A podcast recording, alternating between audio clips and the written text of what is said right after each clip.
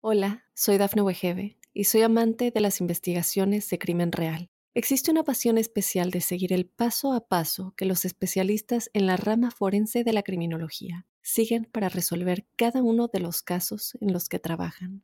Si tú, como yo, eres una de las personas que encuentran fascinante escuchar este tipo de investigaciones, te invito a escuchar el podcast Trazos Criminales con la experta en perfilación criminal, Laura Quiñones Orquiza, en tu plataforma de audio favorita.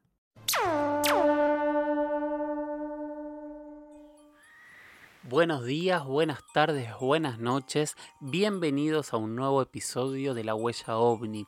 Este espacio que yo siempre digo que hacemos entre todos, que trabajamos entre todos para...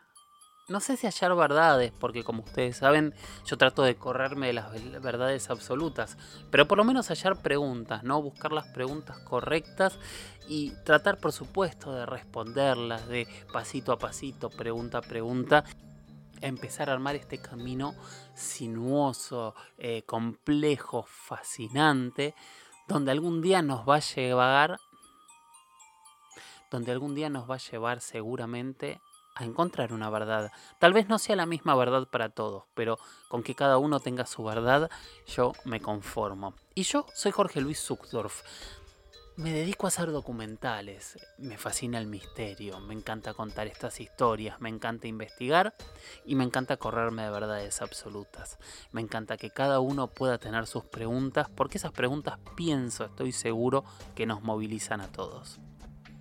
A mí me encuentran en redes, en Instagram como arroba Jorge Oficial, en Twitter como arroba Jorge 77 tengo un mail que es las historias de George, las historias de george.gmail.com y como siempre les pido que a las redes, al mail, por donde sea, me manden preguntas, me digan de qué quieren seguir hablando, porque este espacio lo hacen ustedes, ustedes son todo en la huella ovni y sin sus preguntas no hay nada. Además de las preguntas, por supuesto, que también quiero experiencias en primera persona.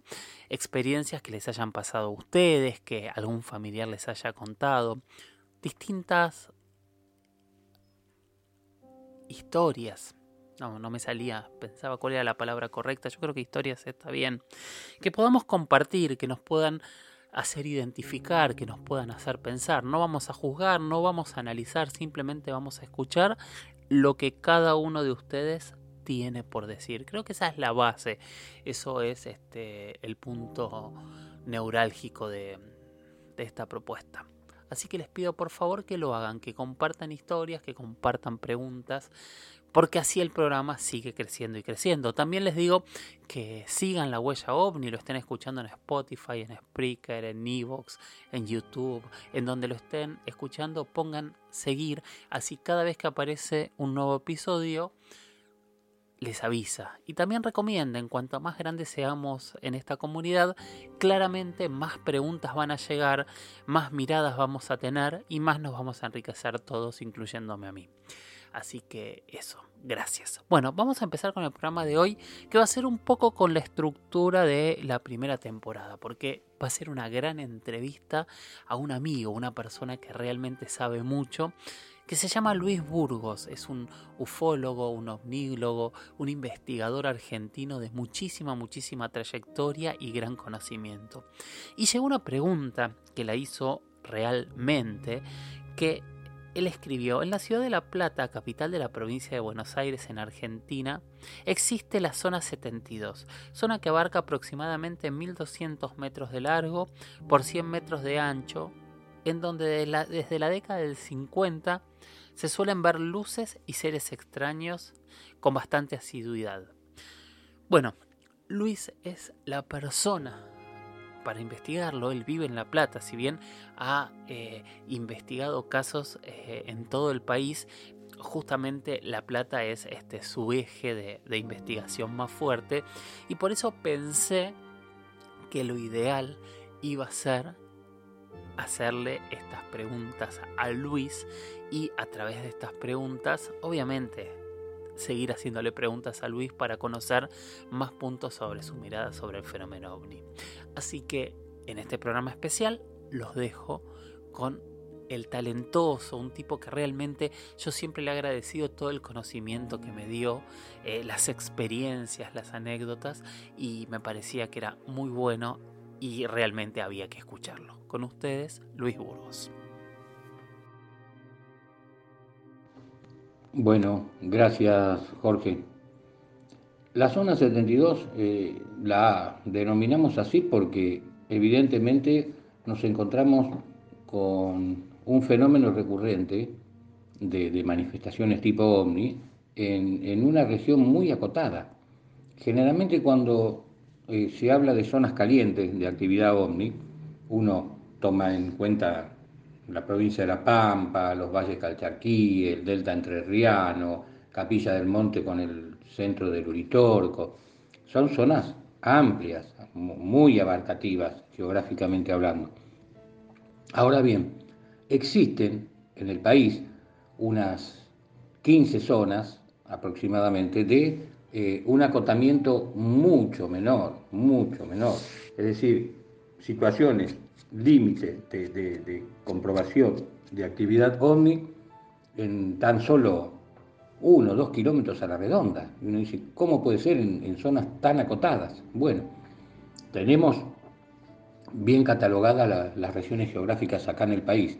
Y una de esas, precisamente, que se destaca por esa actividad no identificada, es la zona 72, que la denominamos así porque comprende eh, la avenida 72 de la ciudad de La Plata, La Plata se, distribuye en, calles por números, la avenida 72 de La Plata, que está en la zona sur vendría a ser, entre las calles 10 y 20. Es decir, tan solo un kilómetro, que podría ser extensivo hasta la calle 25, porque también a, lo largo de los años hemos comprobado algunas anomalías. Es decir, que tan solo un kilómetro, un kilómetro y medio de largo, en esa franja han ocurrido diversidad de manifestaciones que nosotros catalogamos no identificadas, emparentadas con el fenómeno ovni. ¿Me explico? Obviamente, es una especie de corredor, es, eh, una especie de franja virtual que puede ser metros más, metros menos para, para, un punto cardinal, para el otro, para el norte, para el sur. Eh, bueno, eh, es, es el conglomerado de esa zona, la zona 72 porque precisamente es la avenida 72 lo que más nos llama la atención es cómo perdura en el tiempo esto. Porque, por ejemplo, nosotros la descubrimos en 1999, junto a Nelson Polanco, de, mi entidad, fólogo de campo de mi entidad, la FAO, la Fundación Argentina de Omnilogía, cuando le avisan a él que vivía en las cercanías que habían aparecido un montón de manchones, círculos, una especie de aureolas con el pasto seco deshidratado, y cuando Nelson va al lugar y me avisa y concurrimos, realmente para nosotros fue un asombro, porque evidentemente en, apenas 100, 150 metros de la avenida 72, 72, entre 19, 20, 21, había 20 marcas, 20 huellas de lo que nosotros denominamos huellas de OVNI, porque son las mismas huellas que veníamos viendo e investigando a lo largo de tantos años en los campos. Dijimos, la pucha, ¿qué es esto? Bueno, ahí arranca nuestra investigación, que se eh, llega, se, traspola hasta nuestros días, obviamente. Eh, en todas estas décadas, dos por tres, seguimos, seguimos recibiendo denuncias, pero no solamente de marcas, que después a lo largo del tiempo han aparecido, denuncias de, pequeñas anomalías o grandes anomalías, según el término, eh, nocturnas, gente que ha visto luminosidades de, la noche, de, un segundo hacia el otro, en un pestañear, gente que ha sacado fotografías y han salido manifestaciones extrañas, gente que ha visto objetos sobrevolar la zona, eh, decir, que hay todo un cúmulo de, situaciones, que no es solamente las marcas que aparecen en la zona 72. Ahora bien, cuando nosotros empezamos a investigar ahí por el barrio, por la zona, vecinos, vecinos viejos de décadas anteriores, eh, nos encontramos que las primeras manifestaciones en, la zona 72, en ese límite virtual, ya arrancan desde la década del 50, que así lo hacemos saber en distintas, en distintas notas, años 54, 57, y dijimos, la pucha, ¿cómo una recurrencia tanto en el tiempo? Y no quiero llegar a pensar los casos y cosas que se nos han escapado a lo largo de tantos años eh, allá por los 60, 70, 80, cuando uno todavía no le daba la mayor importancia que tiene hoy.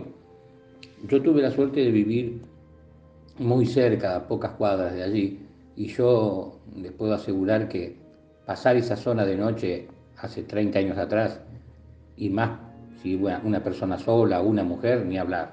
Era todo un pastizal de 200 metros que había que cruzar las vías. no, era, era, era meterse, meterse en un callejón sin salida. Hoy uno lo ve, uno lo ve y dice, ¿cómo puede ser que acá a lo largo del tiempo hayan ocurrido tantas cosas y ocurren tantas cosas, eh, tantas manifestaciones de este tipo? Hoy está todo parquizado, los fines de semana eh, hay juegos, se, llena de chicos, gente que, que va a, a, pasar el día, a distraerse, familias enteras, a tomar mate. Es muy lindo, es una zona recreativa. Ahora, lo más extraño de todo que perdura en el tiempo, si nosotros tenemos que decir por qué la zona 72, que muchas veces nos preguntan, ¿por qué la zona 72? ¿Qué hay ahí? Y lo único que perdura en el tiempo son las vías del tren, del, viejo ferrocarril provincial, que ahora incluso en estos momentos, en estos días, la están eh, reactualizando, reacomodando eh, todo el ramal ferroviario, porque por ahí pasa un tren que le llaman el tren universitario, que, va, eh, que recorre un, perímetro local de acá de la ciudad de La Plata.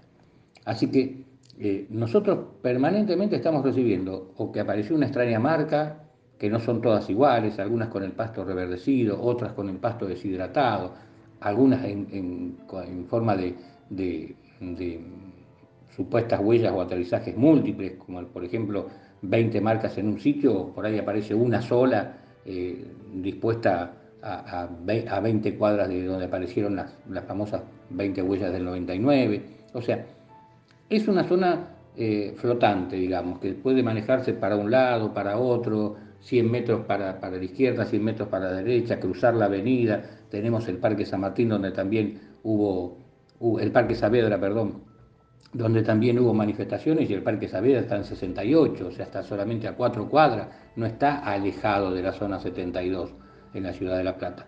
O sea, es, es, un, es una zona que evidentemente la seguimos porque eh, nos llama poderosamente la atención, como las otras zonas, que no vale la pena ahora enumerar una por una, las 13, 14 zonas acotadas en el resto del país, ¿no? Así que son, más que zonas, serían mini zonas. Y esto, bueno, es algo que, que, lo seguimos muy de cerca porque incluso como tenemos nuestra base de la FAO acá en la ciudad de La Plata, la tenemos a mano, como se dice vulgarmente. Hola, soy Dafne Wegebe y soy amante de las investigaciones de crimen real. Existe una pasión especial de seguir el paso a paso que los especialistas en la rama forense de la criminología siguen para resolver cada uno de los casos en los que trabajan. Si tú, como yo, eres una de las personas que encuentran fascinante escuchar este tipo de investigaciones, te invito a escuchar el podcast Trazos Criminales con la experta en perfilación criminal, Laura Quiñones Orquiza en tu plataforma de audio favorita. Luis, ¿hay muchos otros fenómenos paranormales, ufológicos en torno a La Plata que te han llamado la atención?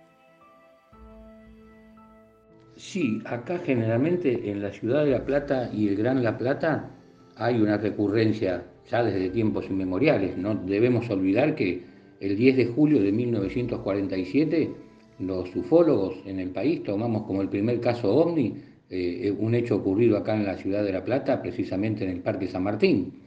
Y así se remontan los diarios de época con los vecinos que vieron una esfera bamboleándose, una esfera rojiza arriba de la arboleda.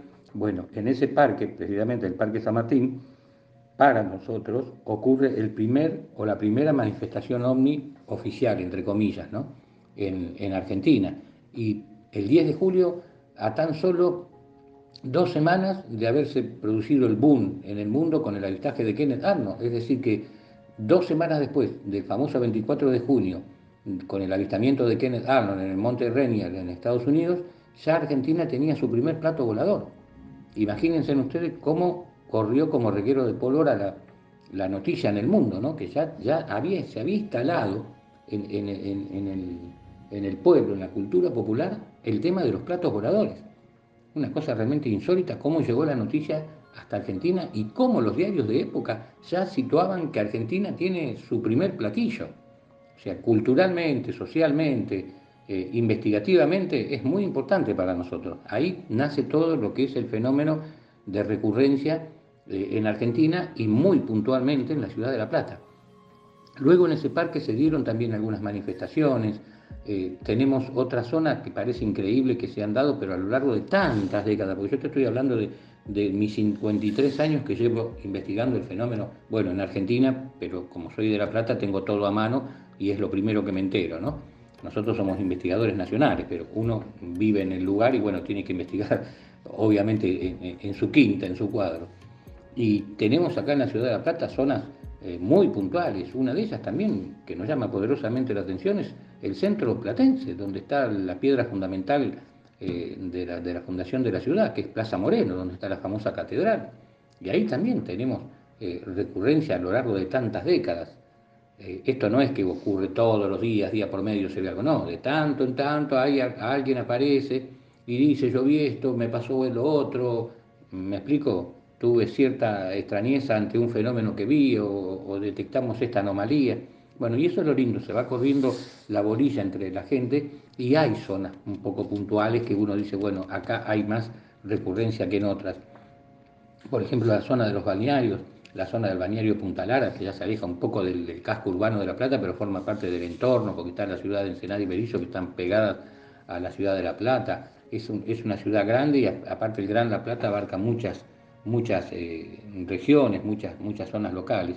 Entonces, nosotros tenemos, eh, a partir de la ciudad de La Plata, eh, y esto viene a colación por lo que hemos descubierto también, que existe una zona, una prolongación desde la ciudad de La Plata hasta la bahía San Borombón y desde la ruta 2 hasta la costa del ribereña, pasando por las rutas 11 y 36, lo que hemos denominado el nido, el nido argentino, porque ahí en esa zona virtual, que comprende 120 kilómetros, unos 120 kilómetros de diámetro aproximadamente, eh, tenemos una recurrencia pero fenomenal del fenómeno ovni. Por ejemplo, para, para que tengan una idea, ahí se concentran 500 huellas o supuestas huellas de aterrizajes de OVNI, marcas extrañas que hemos investigado en tanto tiempo, de las 1.200, 1.300 eh, que hay en general en todo el país desde 1947.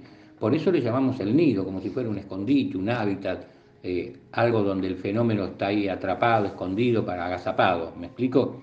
No solamente en materia de marcas en terreno, eh, seguimientos automovilistas, fenómenos de observación de humanoides, fotografías, videos, eh, casos de seguimiento de, pequeñas esferas o sondas, como se le llaman, automovilistas, eh, encuentros con cazadores, pescadores, mutilaciones de ganado en los últimos años. Es decir, confluye todo en esa zona virtual, por eso le llamamos el nido. Y eso nace precisamente desde la ciudad de La Plata hasta extendiéndose hasta la bahía San Borombón y desde la ruta 2 a la costa ribereña. Es muy lindo incluso ahondar en un mapa, agarrar una geografía lugareña y ver puntualmente todos los lugares que, han ocurrido eh, estas manifestaciones atípicas y nos encontramos que, por ejemplo, tenemos Atalaya dentro de ese nido como, como un epicentro, porque allí se produjo el récord mundial de, marcas de aterrizajes de ovni con 150 huellas allá por el año 1985, que lo hicimos conocer al mundo como el récord, el récord mundial de, de huellas de ovni, de aterrizaje, porque antes o después de Atalaya, incluso en, años anteriores, hemos eh, entablado relación con ufólogos del extranjero, si había en algún campo, existían 150 margas aglomeradas allí, en, pocas hectáreas, y no tenemos. Por eso marca la diferencia. Entonces, eso es lo que para nosotros La Plata se constituye como un bastión dentro de lo que es el fenómeno OVNI ya desde sus principios después de la pandemia, ¿cómo encarás las investigaciones ovnis? No necesariamente por la pandemia, sino pienso en todo lo nuevo que está ocurriendo, en las declaraciones del Senado de Estados Unidos, de la Armada, donde los países empiezan a hablar eh, de manera más abierta de que investigan el fenómeno ovni. ¿Cómo encarás vos tus investigaciones? Hola, soy Dafne Wegebe y soy amante de las investigaciones de crimen real. Existe una pasión especial de seguir el paso a paso que los especialistas en la rama forense de la criminología siguen para resolver cada uno de los casos en los que trabajan. Si tú, como yo, ¿Eres una de las personas que encuentran fascinante escuchar este tipo de investigaciones? Te invito a escuchar el podcast Trazos Criminales con la experta en perfilación criminal, Laura Quiñones Orquiza, en tu plataforma de audio favorita. ¿Hay una nueva forma de investigar el fenómeno ovni o se continúa por el mismo camino?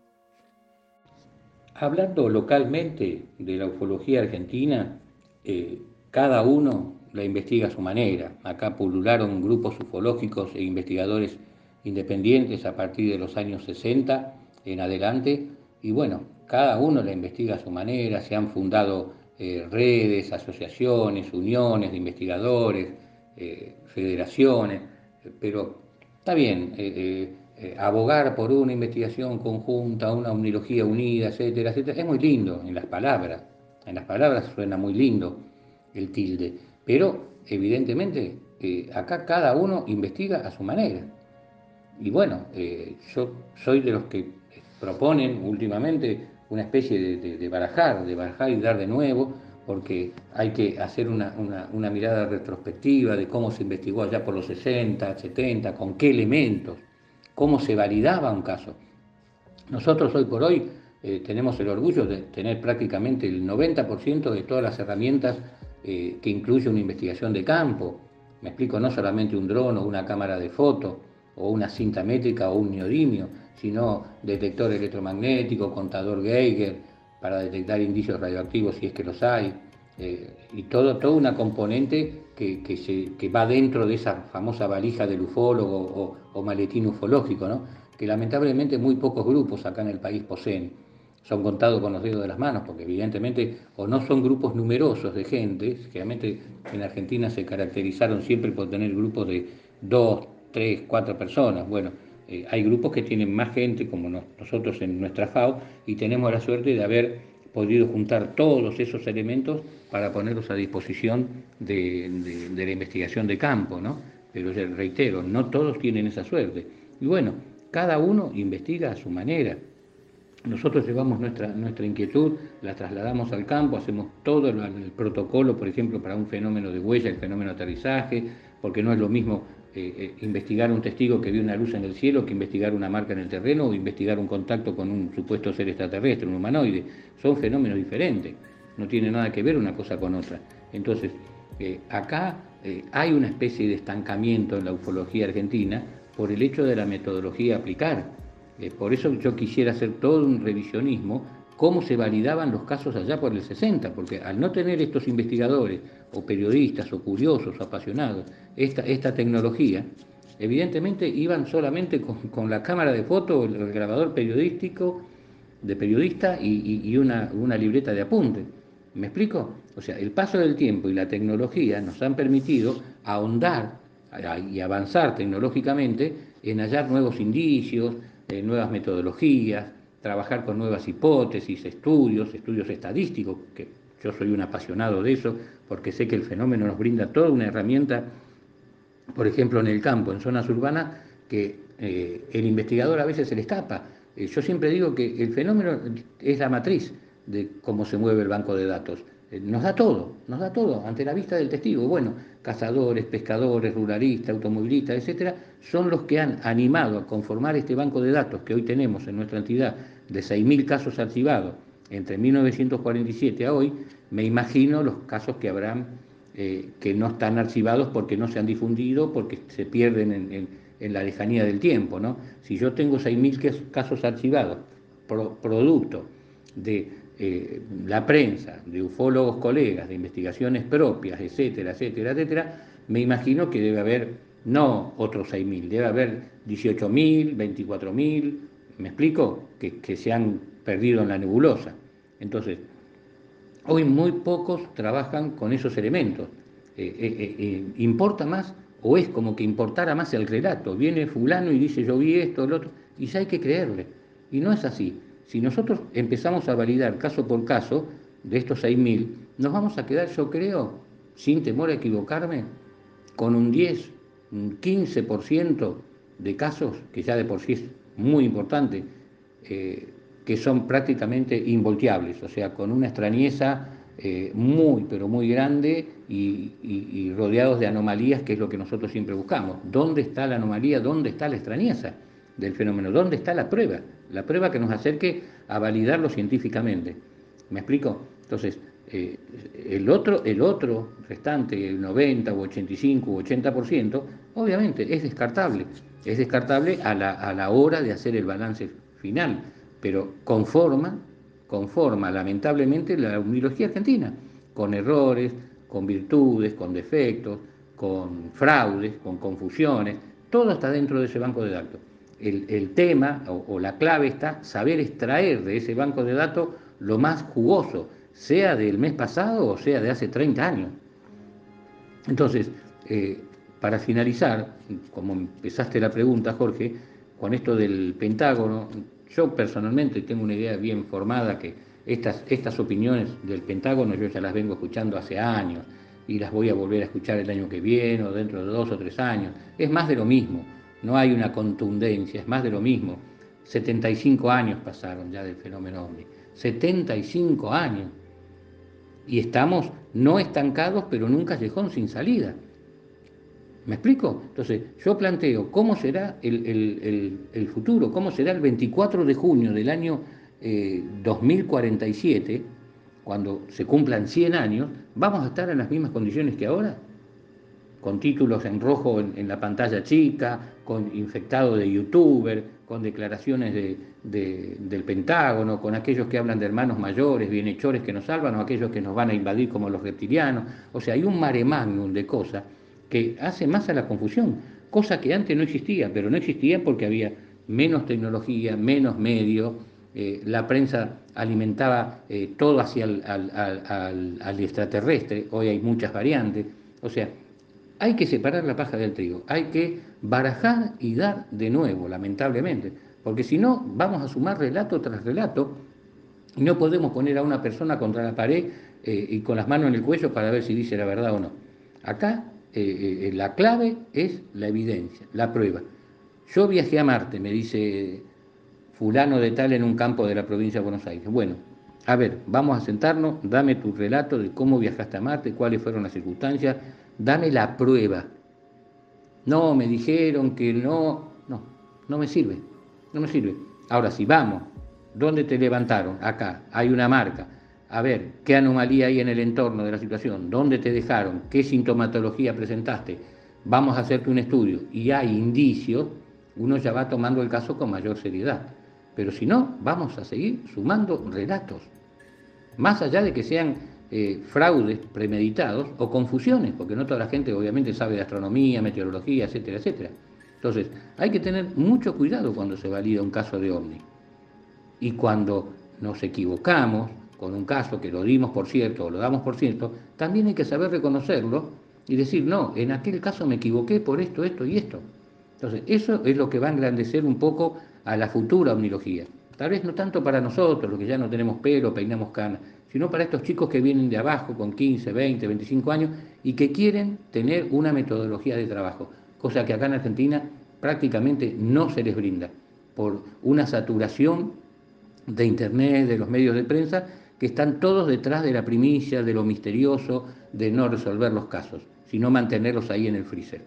Así que bueno, eh, esa es un poco la situación que planteo yo hoy por hoy en el 2022. Muchísimas gracias Luis por tu conocimiento, por tomarte este tiempo para contestarnos cada una de las preguntas, para entender de, de qué estamos hablando y para conocer y conocerte también en tus investigaciones. Gracias. Obviamente muchísima gente ya te conoce porque claramente sos uno de los investigadores eh, más reconocidos del país, pero como esto llega a tantos lugares, eh, creo que siempre es bueno contar quiénes son las caras y qué es lo que sabe cada uno de los grandes investigadores que tenemos en cada lugar. Bueno. Nosotros eh, tenemos, como cualquier otro grupo, todas las plataformas disponibles, ¿no? Estamos en Instagram, tenemos nuestro canal de YouTube, que afortunadamente el contenido es todas investigaciones propias, todas metodologías, trabajos, hipótesis propios. No, no ponemos en nuestro canal de YouTube cosas de afuera, del exterior o de otros investigadores. Nosotros hacemos pura y exclusivamente en la investigación nuestra y lo volcamos al canal de YouTube, lo mismo que nuestro blog, con todas investigaciones propias. O sea, no es un poco, eh, eh, por, decirlo, discriminativo, sino que nos basamos en, lo que nosotros investigamos, con errores, con virtudes, eh, con defectos, con aciertos. Después cada uno evaluará, ¿me explico? Pero hacemos ese tipo de omnilogía, la propia, la que puede comprobar una anomalía o una extrañeza en un campo, en un testigo o en un incidente.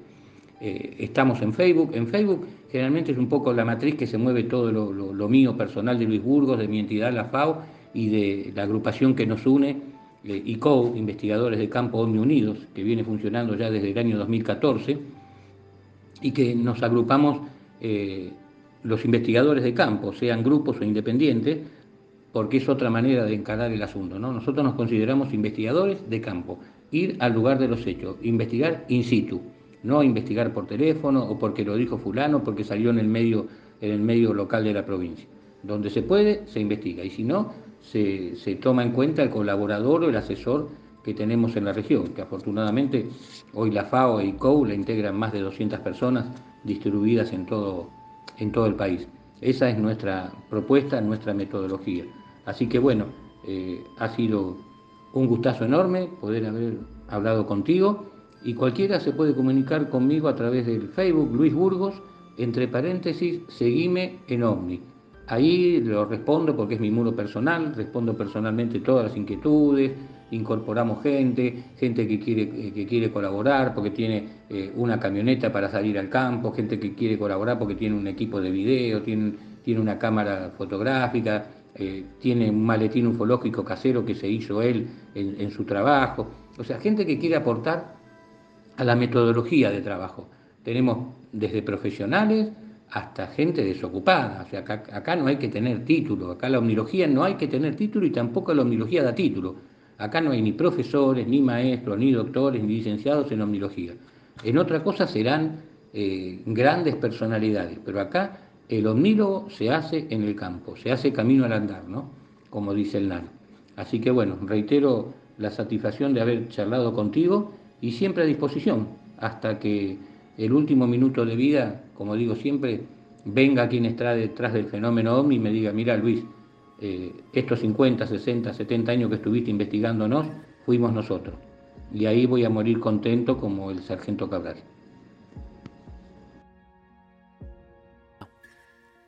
Estamos llegando al final de este episodio. Quiero agradecerles a cada uno de ustedes. Quiero recordarles que sigan enviando preguntas, que sigan enviando cuestionamientos, que sigan planteando y contando experiencias. Gracias por participar. Síganme en mis redes. En Instagram soy arroba Jorge Luis S. Oficial. En Twitter arroba Jorge Luis S-77. Mi mail, como ya les decía antes, es las historias de George, que se escribe las historias de George, todo junto, arroba arroba gmail.com. Eh, pueden encontrarme, pueden contactarme por donde quieran. Yo siempre voy a tratar de responderles, siempre voy a agendar las preguntas para semana a semana ir destapando un poquito de este fenómeno, ir entendiendo entre todos qué ocurre, corriéndonos, por lo menos yo, no tienen que hacerlo ustedes, de esas verdades absolutas y simplemente sabiendo todos los días un poquito más, levantar la cabeza, mirar las estrellas, tratar de entender qué ocurre allí y hacernos la pregunta ancestral, ¿no? Esa que seguramente se la hizo el primer ser humano que sin electricidad, sin casa, tal vez, solo tal vez con algún fuego o sin fuego todavía, levantó la vista, vio las estrellas y se preguntó, ¿qué pasa allá arriba? ¿Qué pasa más allá de lo que conocemos? Gracias por estar ahí y nos escuchamos en el próximo. Chau, chau. Hola, soy Dafne Wegebe y soy amante de las investigaciones de crimen real. Existe una pasión especial de seguir el paso a paso que los especialistas en la rama forense de la criminología siguen para resolver cada uno de los casos en los que trabajan. Si tú, como yo, eres una de las personas que encuentran fascinante escuchar este tipo de investigaciones, te invito a escuchar el podcast Trazos Criminales con la experta en perfilación criminal, Laura Quiñones Orquiza, en tu plataforma de audio favorita.